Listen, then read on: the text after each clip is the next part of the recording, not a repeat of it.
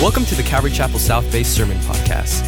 We are a large, multi ethnic, multi generational church in Los Angeles, California, and we'd love to have you visit us for a service if you're in the LA area. Visit ccsouthbay.org to learn more about us and to find out service times. If you have any questions, shoot us an email at hello at ccsouthbay.org. Enjoy today's sermon, and we hope to see you at church soon.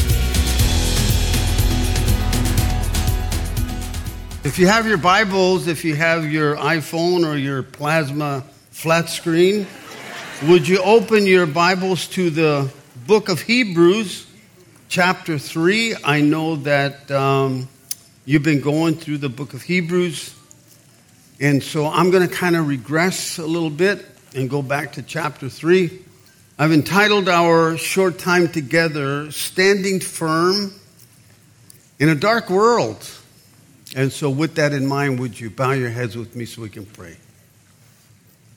Ay, Señor, necesitamos ayuda, Señor. We need help. We're living in a world, Lord, that for much of it, not all of it, much of it, has turned its back on you. Many people in this world, this unsaved world, is bold and aggressive in their sin. They're not embarrassed or ashamed or bashful in what they believe. And yet, Lord, you've left us here as witnesses. You've left us here to be a light to this dark world. You've left us here to be the salt. Lord, I pray that as we spend these short minutes together, Father, that you, by your Spirit, like the brother said, we want you to be the message tonight. Do that, we pray, in Jesus' name. Amen. Dijeron. Hebrews chapter 3, I'm reading from the New International Version. It's a little bit easier to read for me. In verse 12, the writer says, See to it, brothers and sisters that none of you have a sinful and unbelieving heart that turns away from the living God, but encourage one another daily, as long as it is called today, so that none of you may be hardened by sin's deceitfulness. We have come to share in Christ if indeed we hold our original conviction firmly to the very end. As has just been said today, en este día, if you hear his voice, do not harden your hearts as you did in the rebellion. I want to talk to you for a few minutes, just a short time together, about standing firm in a world that, for the biggest part, is pretty much against us. Pretty much goes against what we believe biblically whether it's the mainstream social media, whether it's television, the movies, music, whatever it is, much of it, like I said, not all, not all, but much of it is contradictory to what we happen to hold sacred in our hearts. And yet the Lord has left us here. He's left you. The Lord has left you on that job to be the light in that darkness. That's why you're married to that man. That's why you're married to that woman, that you would be a light to that darkness. That's why you live where you live.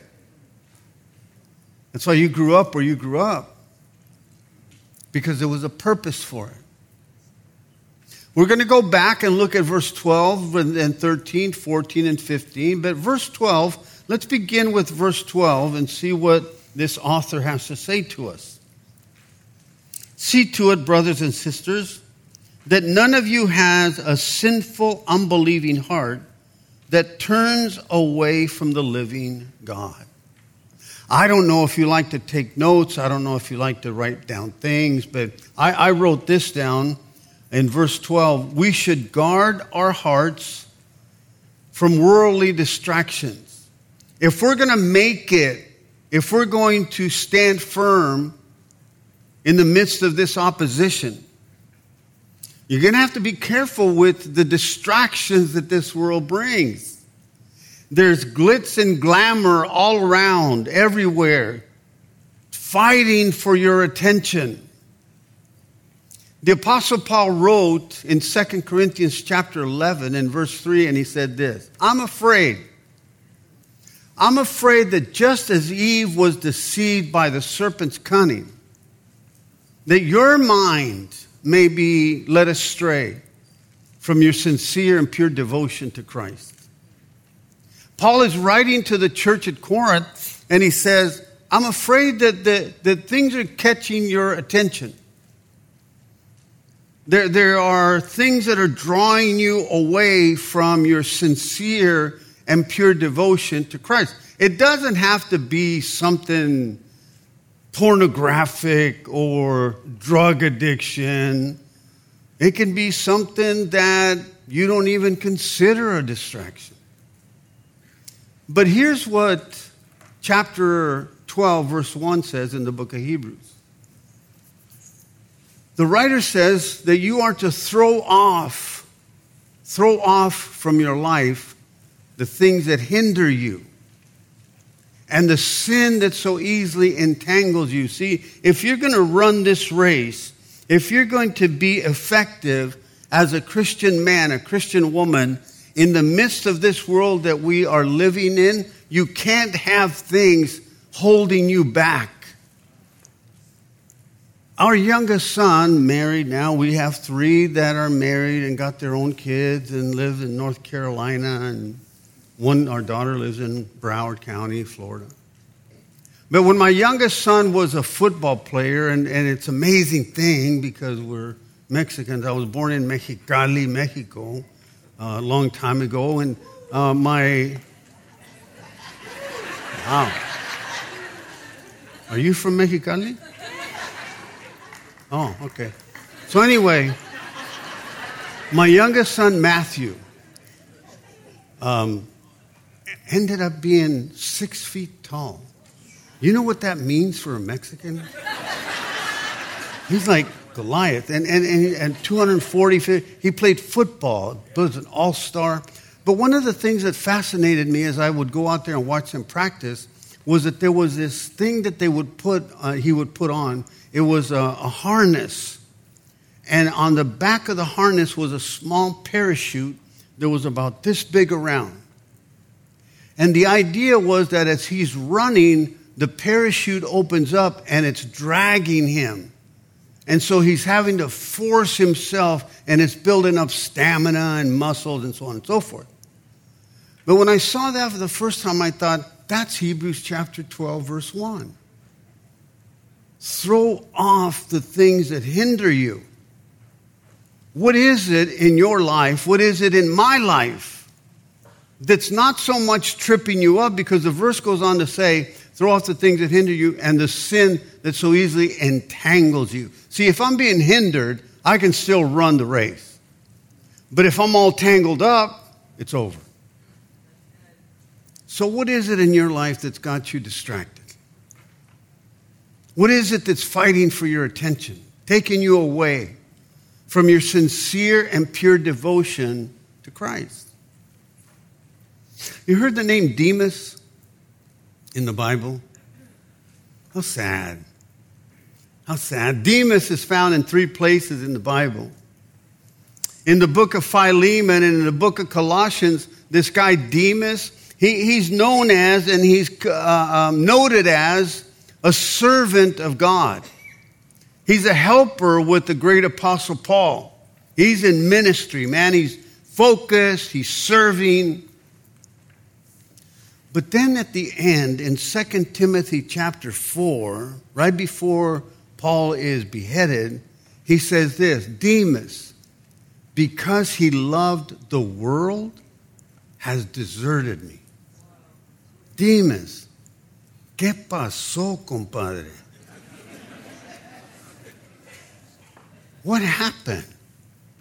You, you went from I'm a, I'm a servant of the Lord and I'm serving and I'm ministering and I'm co laboring along with the Apostle Paul. And now I'm out there in the world. it doesn't start like a big blowout, does it? I don't think that the person that is going to turn on the Lord and backslide wakes up in the morning and says, you know, I got a good idea. I think I'll backslide today. No, it's like a slow leak. A little glamour over here, a little shiny thing over here, a little smile over here, a little visitation from an old friend over here, and before you know it, what happened? Folks, listen, the Bible says over and over again that the end is near. We believe that Jesus could come back at any moment. We ought to be those kind of people that are faithful in our walk with the Lord, not being distracted, not finding ourselves being drawn away. I love the Apostle Paul. I love the focus of the Apostle Paul. I love the laser like attention to the things of the Lord and his determination. And no matter what's, what, what's shining around him, and no matter what's glamoring and glitzing around him, that he is determined and focused. He writes in the book of Philippians, chapter 3. He says, If someone thinks that they have reason to glory in the flesh, he says, I have more. I was circumcised on the eighth day of the people of Israel, the tribe from, from the tribe of Benjamin, the elite tribe from the Hebrew of Hebrews. As for the law, I was a Pharisee. As for zeal, I persecuted the church. As for righteousness, according to the law, I was faultless. But listen to what he says. But whatever was to my gain, I now consider a loss what is more, I consider everything a loss because of the surpassing greatness of just knowing Christ Jesus, my Lord, for whose sake I've lost everything. I consider all these things like garbage that I may gain Christ and be found in him. This is a man that says, Look, I, I, I had the world by the tail. I, I, I was a bag of Doritos and all that.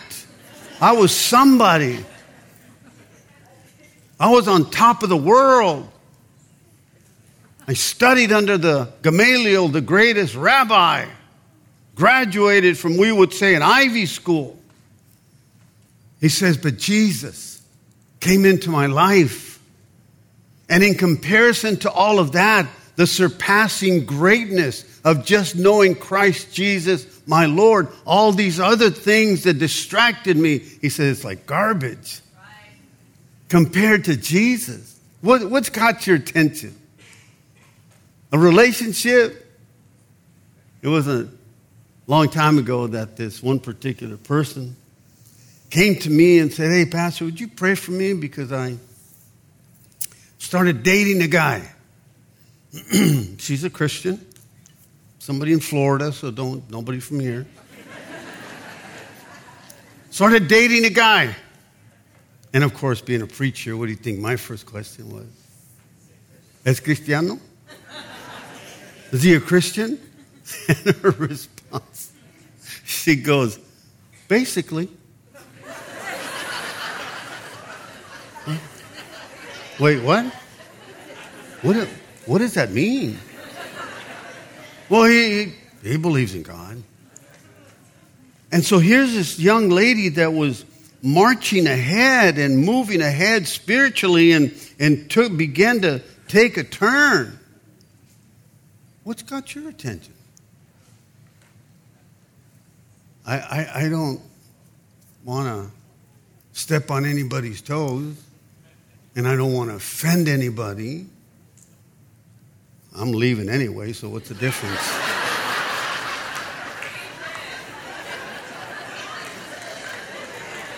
Facebook, come on, man, Facebook. Social media. How much time do we spend on that? And again, is it wrong? No, it's not wrong. I'm not saying it's wrong, but is it a distraction? It doesn't have to be something wicked and evil. It can be something that's distracting you on the inside. You're hurt. You got a bitter heart about something. Somebody betrayed you, somebody abused you, and then you, you can't let go of it. It's a distraction. You're trying to worship the Lord, and that person's face comes into your mind, and oh, God.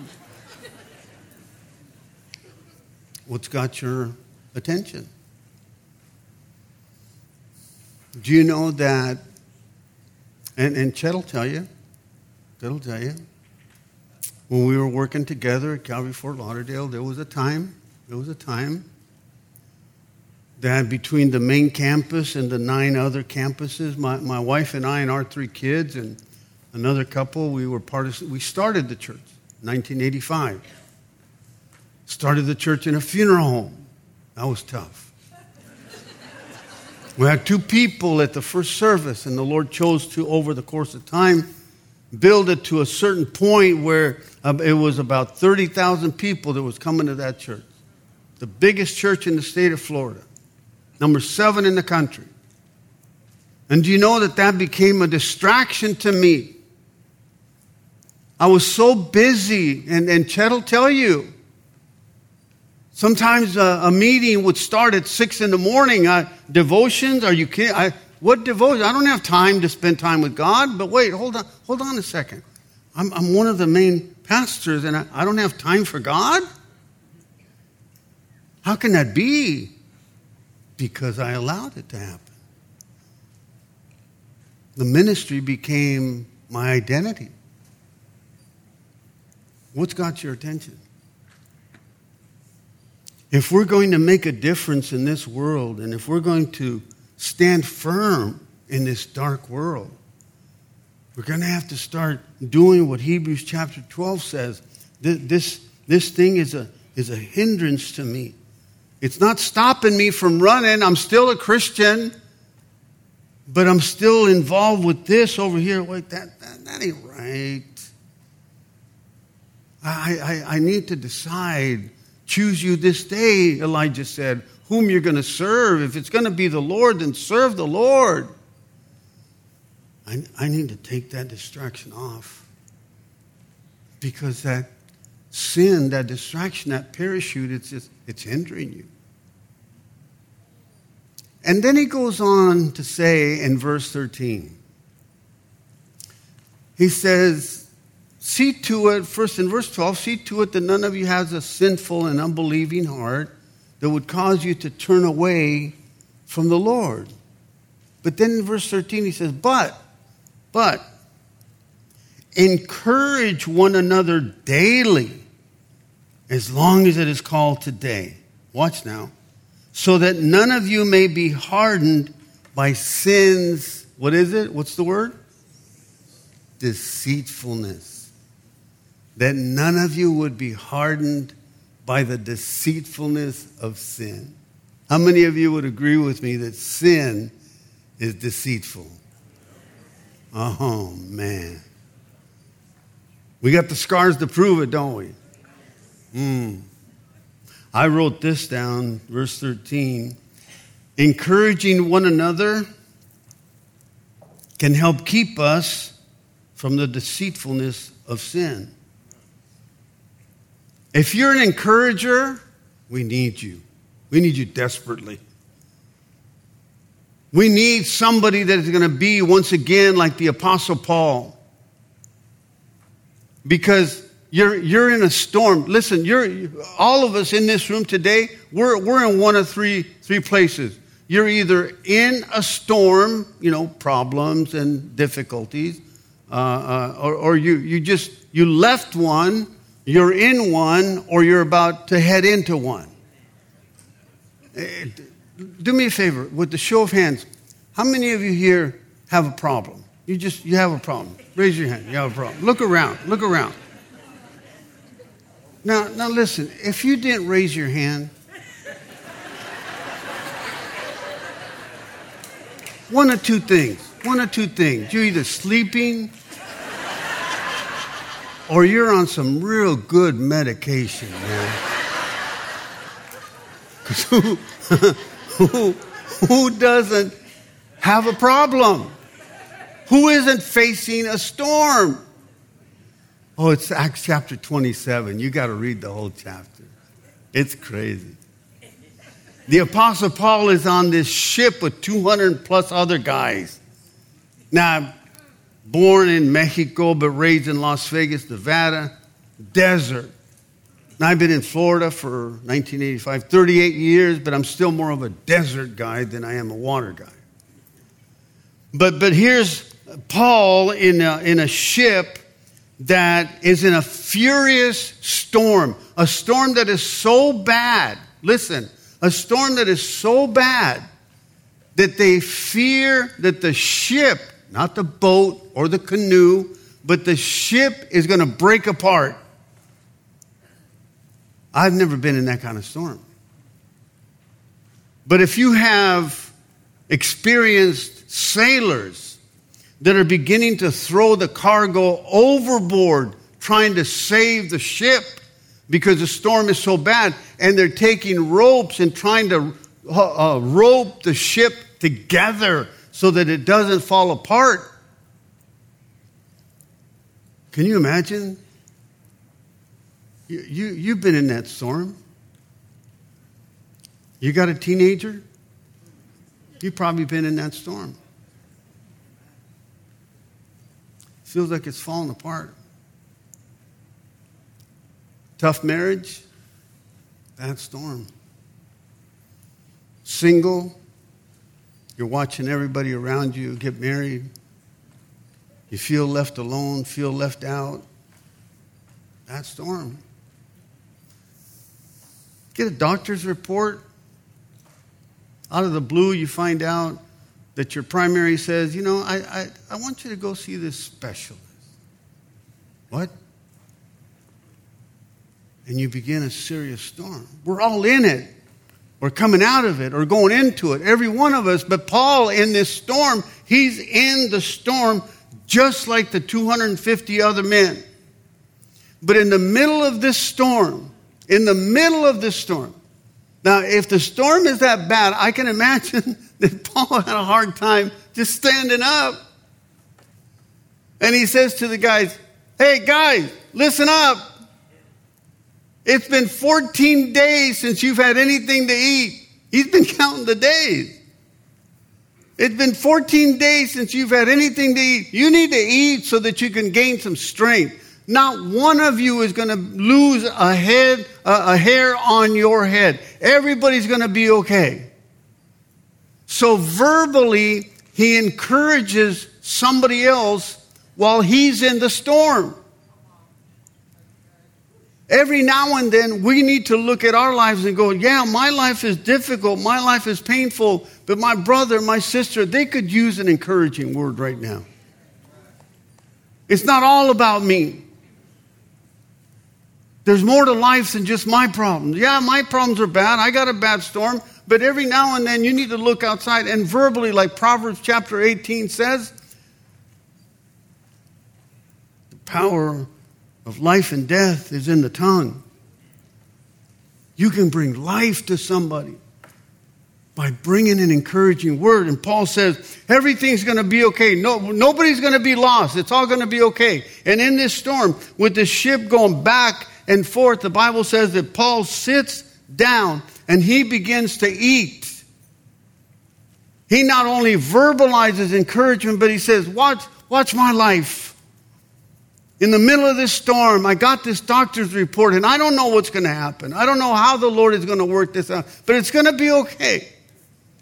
God's going to work this out. I know that you got some, but listen, together, it's going to be fine. Let's work together on this. And as he sits down and he begins to eat, you know what the other people do? You know what the 250 other uh, uh, sailors do?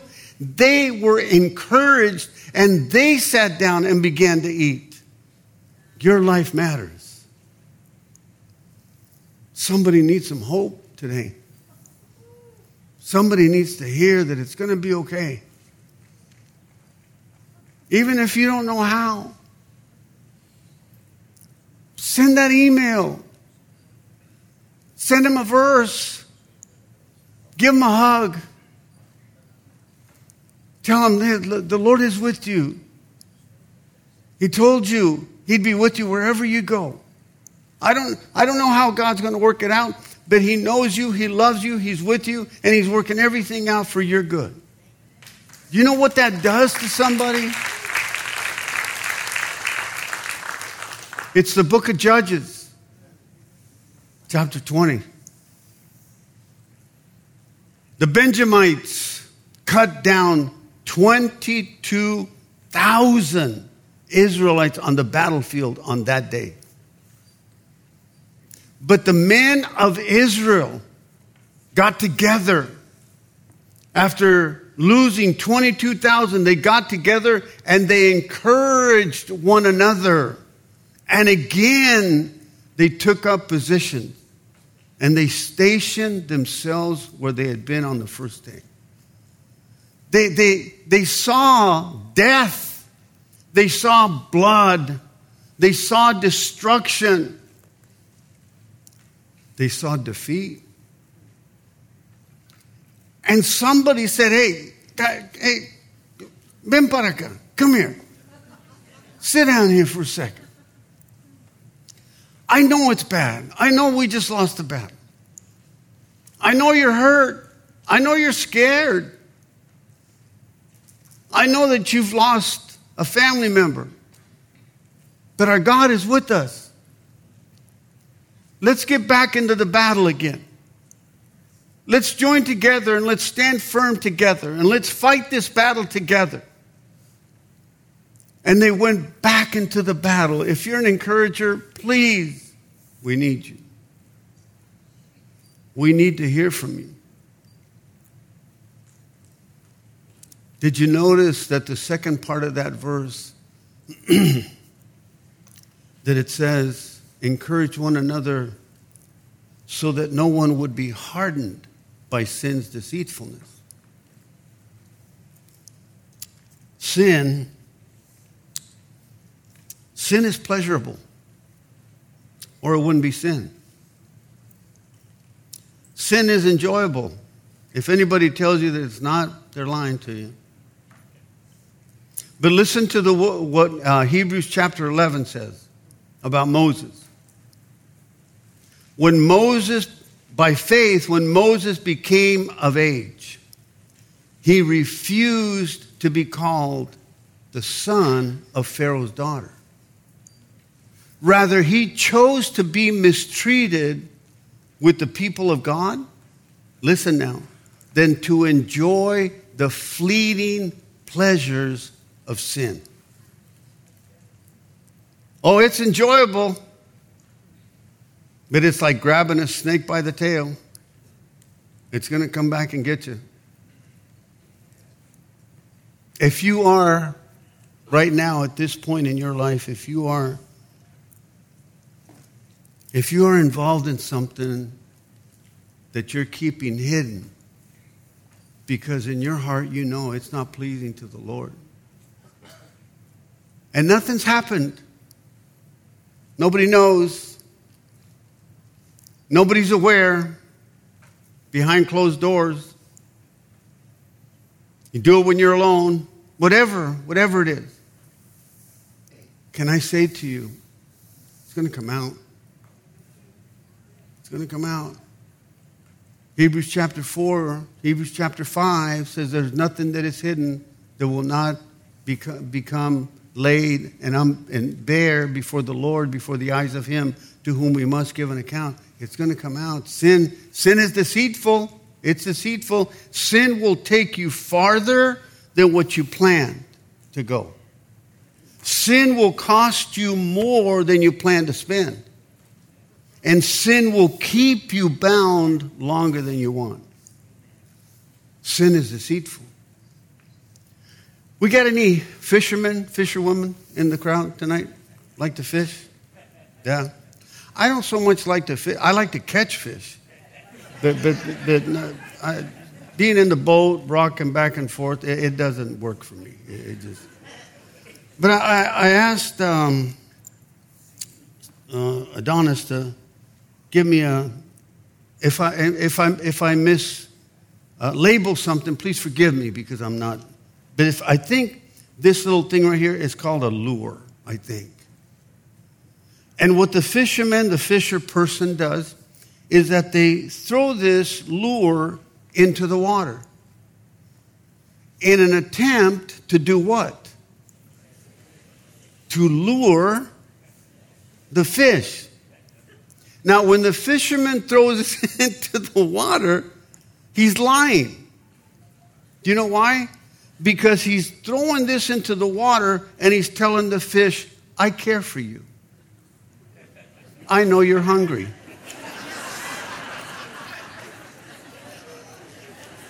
And I don't want you to go hungry. So I'm going to give you some food. Out of the benevolence of my heart, I'm going to give you some food. And so he puts a dead worm on it or something plastic. And the fish looking up through the water looks at the fisherman and he says, He cares for me. he seems like a nice guy. So he, he goes, and what happens? He, the fish, believing the lie, believing the lie that, that the fisherman cares for him, will bite into the hook. And if I'm not mistaken, the fisherman will then set the hook. It's caught. Believe the lie. Fishermen don't care for you. He's lying to you. He's luring you. Sin is deceitful. The Bible says in the book of Second Corinthians that we should not be unaware of the schemes of the enemy. He's a schemer. He knows what you're interested in. He knows how you lean. He knows what, what interests you, what you're about. And He will play that card and lead, lead you into that direction. And the whole time, it just seems like something that is good. And before you know it, you're caught. You're snagged. You're tangled up. Don't let that happen. Because you were left here on a mission, folks. Did you notice? Did you notice that when you gave your life to Jesus, bam, he didn't rapture you up into the heavens? Did you notice that? Did you notice that he still left you here? Do you think that that was an accident? He left you here on a purpose. You're here on a divine mission. Listen, whatever you do for a living, let's say, for example, let's say, for example, you're a carpenter. You're a carpenter. Okay. Can I help you understand something? If you're going to stand firm in this dark world, then what you have to do is that you have to change how you define yourself. You cannot say, I'm a carpenter that happens to be a Christian. No, no, see, that's backwards. No, no, see, that, that's, that's out of whack. That's out of, uh, uh, it, it's totally wrong because if, if you're a carpenter first and, and you wake up in the morning, you know what the first thing that comes to your mind? I got to go to work. I hate my job. The guys that, that I work with, bunch of animals. The traffic. Ay, Dios mío, the traffic. Oh, the traffic. The benefits. When am I ever going to get a raise? See, that's, that's the person that woke up and said, I'm a carpenter. But the person that wakes up, and, and it can be whatever, a nurse. I'm a nurse that happens to be a Christian. No, no, no, mira, mira. I'm, I'm, a, I'm a Christian I'm a Christian that happens to be a carpenter. I'm a Christian that happens to be a nurse.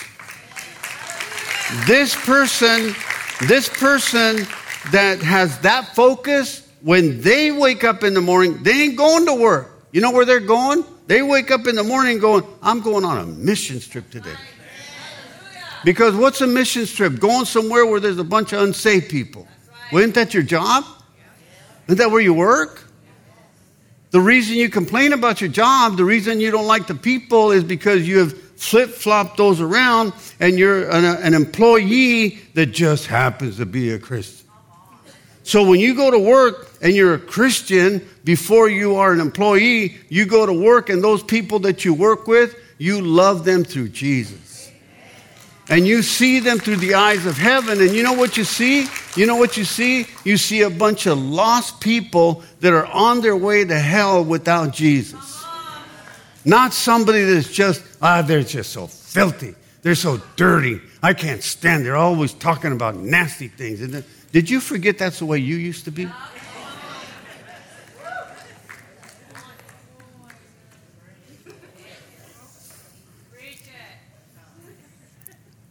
Sin is a lie. And one of the things that sin does is it wants to turn that around and have you forget that you're here on a divine mission. He left you here. God told Jeremiah in chapter 1 in verses 3, 4, and 5, He said, Before you were born, I had already ordained you to be a prophet to the nations. I knew you before you were even born. Before you were born, folks, God had already called you to be his child. And God said, On this day, you're going to work here because I need you to be a witness to this person. Uh, before you were born, he said, I want you to live in this place right here because that neighbor of yours that has a dog that barks all the way till 3 o'clock in the morning and you hate them, I'm putting you there so that you can love that person in a way that nobody else has ever loved them.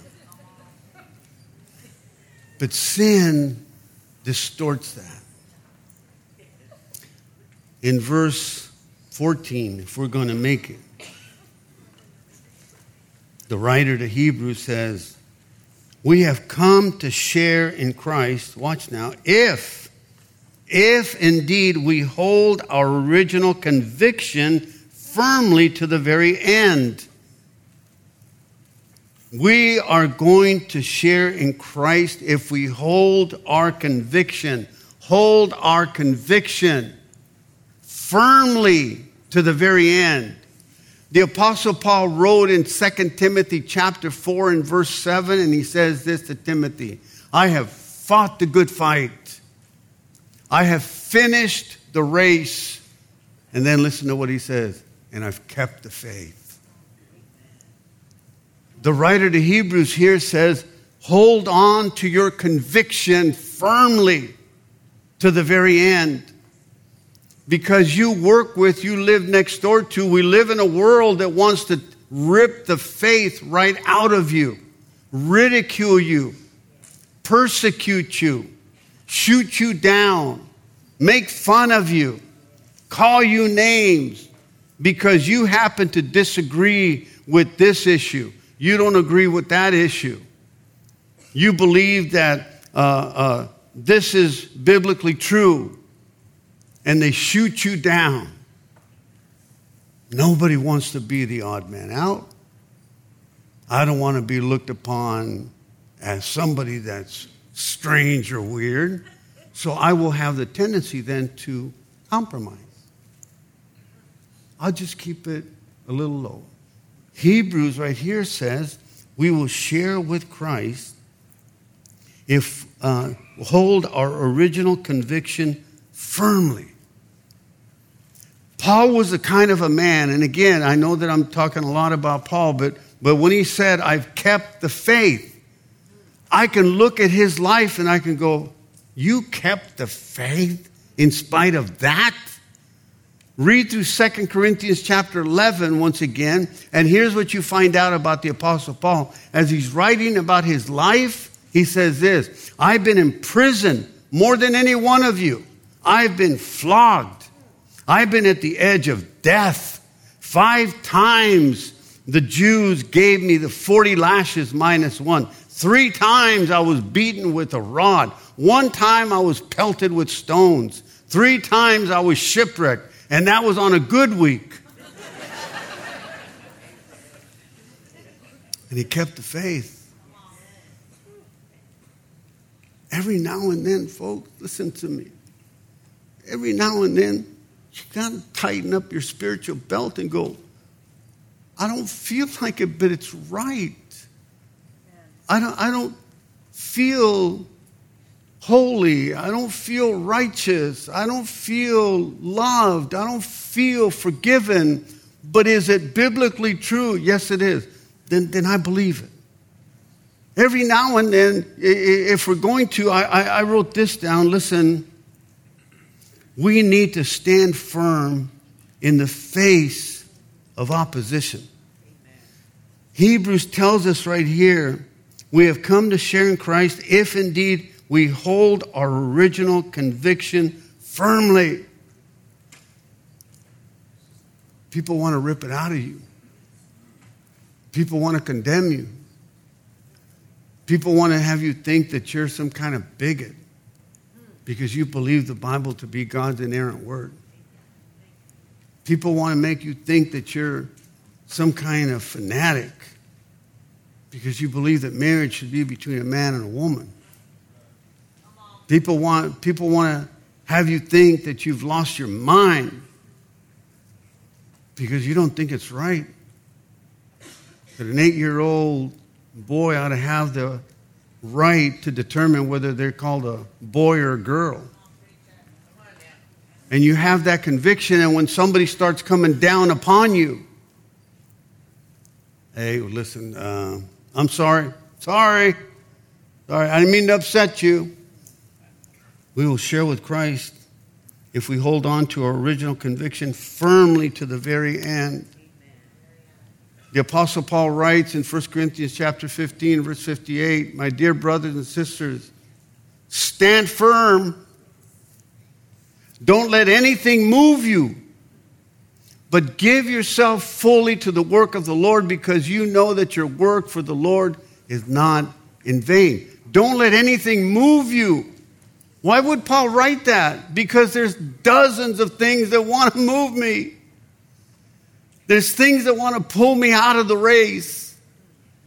There's emotions that want to pull me out of the race. There's fear, there's doubt that wants to pull me out of the race. And Paul says, Stand firm. Don't let anything move you, but give yourself fully to the work of the Lord. The determination to hold firmly. It's a decision. Sometimes, I got to tell you, True biblical Christianity is not for the weak. Not for the weak. Because every now and then, man, you got to come up to the, the problem, the challenge, the difficulty, and you have to face it. And you have to look at it and go, I'm not backing down. I'm not going to go backwards because my God is not pleased with those that shrink back. We're going to hold on to our conviction. Yes, I believe that, and I believe that this is biblically right, and I'm going to hold on to that. And, not, and not being afraid to count the cost. it's the Apostle Paul. He's in uh, Ephesus in Acts chapter 20. And he's in Ephesus and he gathers the Ephesian elders together. And, and he gets the church leaders together there. And and he says to them, And now, compelled by the Holy Spirit, I'm going to Jerusalem. And I don't know what waits for me there. All I know is that the Holy Spirit warns me that prison and hardship are waiting for me. Now, how'd you like to get that from the Holy Spirit? Every time I read that, I think, hmm, how would that sound? Because the next verse, he, says, uh, The Holy Spirit warns me that prison and hardship are waiting for me. However, he says, My life means nothing to me except to finish the race and to complete the task for which the Lord, for which the Lord has called me. And I thought, you know, if I wrote that, it would probably be different. If I was writing that, it would say this I'm going to Jerusalem, and I don't know what waits for me there, but the Holy Spirit is warning me that prison and hardship are waiting for me. Hmm. So I ain't going.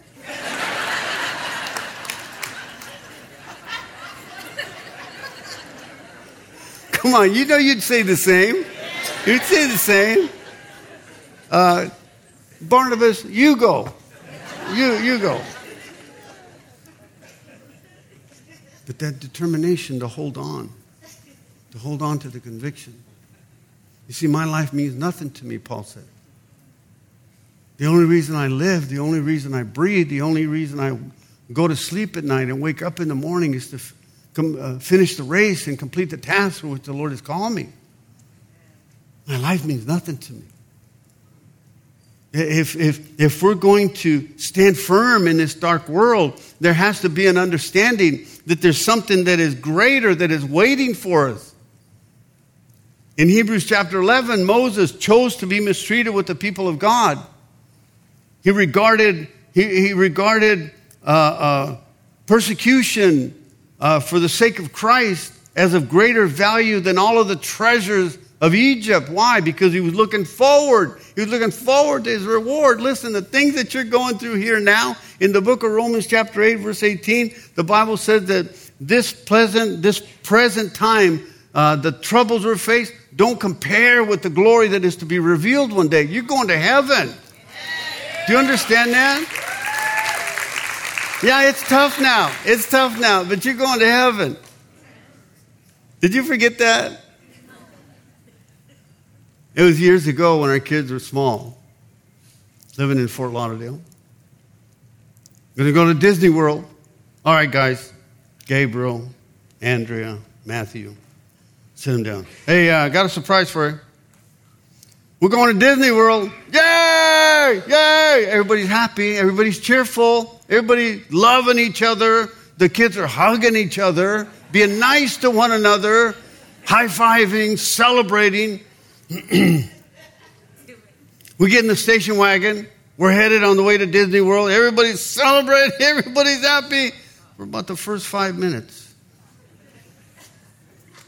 After a few minutes in the station wagon, he hit me. She pulled my hair. I want to get out. ¿Qué pasó? What happened? Pull over the rest stop. Sit down. What's wrong? Did you forget something? Did you forget our destination? Did you forget we're going to Disney World? Did you forget I'm paying $1,000 per person to get into Disney World? And I'm watching them, and I'm watching them. Their eyes are getting big. Wait, we're going to Disney. That's right. Folks, you're going to heaven. Amen. You're going to heaven. Lift your head up at work, man. When you're driving up on the 405, we drove on the 405. Oh, man, what? Oh, you can become a person of prayer when you're driving on that highway. When you're driving on the freeways and you're not going nowhere, listen, you're going to heaven. You can endure. Heaven can't just be a destination, it's got to be an inspiration. I'm going to heaven in spite of this. I'm going to hold firmly to my conviction to the very end because I know that I'm looking for my reward to come in the future. The last verse, let's look at this verse 15. As has just been said today, if you hear his voice, don't harden your hearts. Let me leave you with this. We should keep our hearts tender and pliable before the Lord. Amen. You've been hurt. Mm. Husband left you. Your teenager is not walking with the Lord. You prayed. You prayed. Lord, touch my son. Lord, heal my marriage. Lord, bring back my prodigal. Lord, please don't let me lose my job, please. And he answered your prayers, but not in a way that you were hoping. That's it. That's it. If that's how you're going to treat me, if that's what you're, forget it then. Like a spoiled child that didn't get his way. He knows you, He loves you, He's with you, and He's working everything out for your good.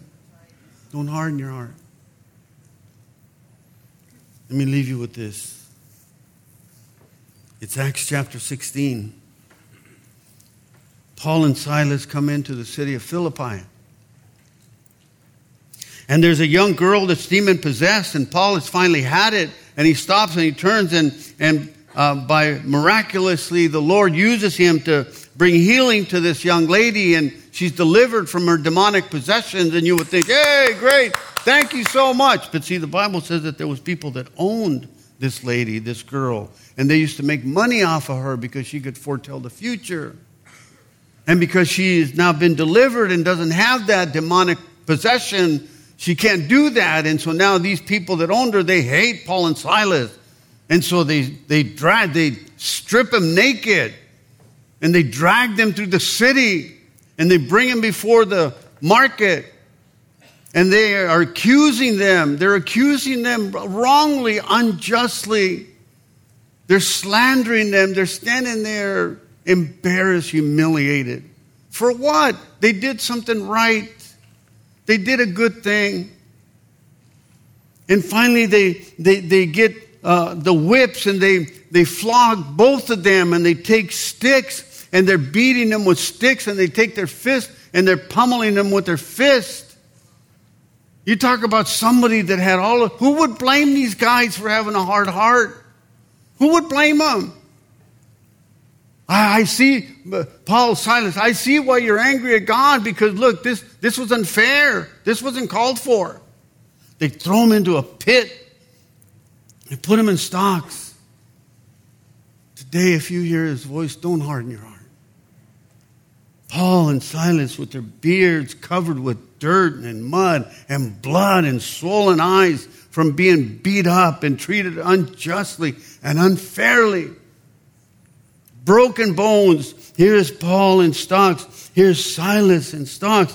And Paul there in the book of Acts in chapter 16 at midnight, at the darkest time of the day, looks over at Silas and he says, Hey, want to sing a song? What? Are you local? Don't you see what just happened to us? Yeah, I see what's happened. But God is still good.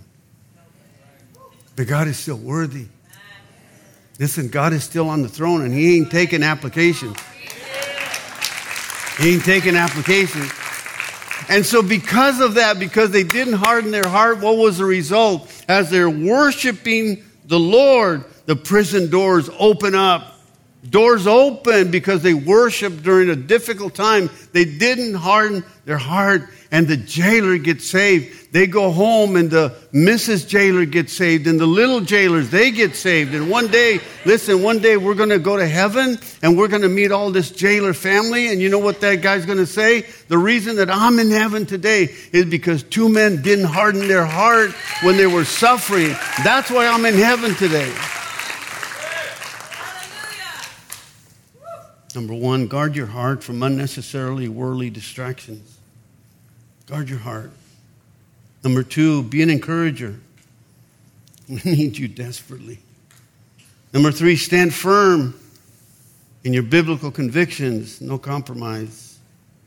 The last one, keep your heart tender before the Lord. Amen? Amen? Father, we come before you and we thank you.